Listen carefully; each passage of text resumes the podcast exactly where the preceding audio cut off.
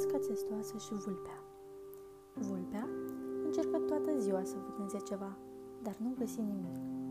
Înfometată, pentru că nu reuși să găsească nimic bun, prinse o broască țestoasă care stătea la soare pe malul apei. Dar nu izbuti să-i spargă carapacea pentru a o mânca. Era foarte tare, iar broasca se ascunsese în carapace pentru a se proteja. Țestoasa a lăsat-o pe vulpe să se chinuie o bună bucată de vreme și apoi s-a gândit să râdă pe seama ei păcălind-o.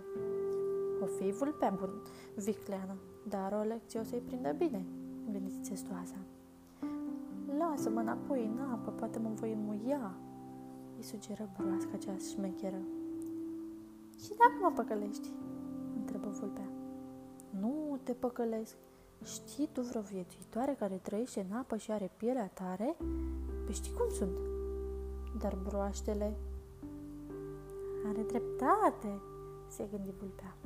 Precis că se va înmâia și o voi putea mânca. Sfatul părea bun. Vulpea își duse broata la râu și o lăsă în apă.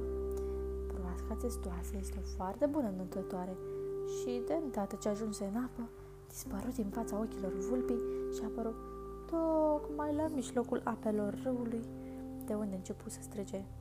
Vezi, am reușit să te păcălesc! Acum rămâi înfometată!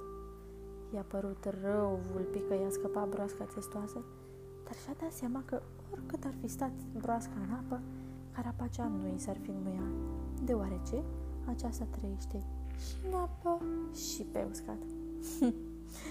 S-a pus cu cine nu trebuia.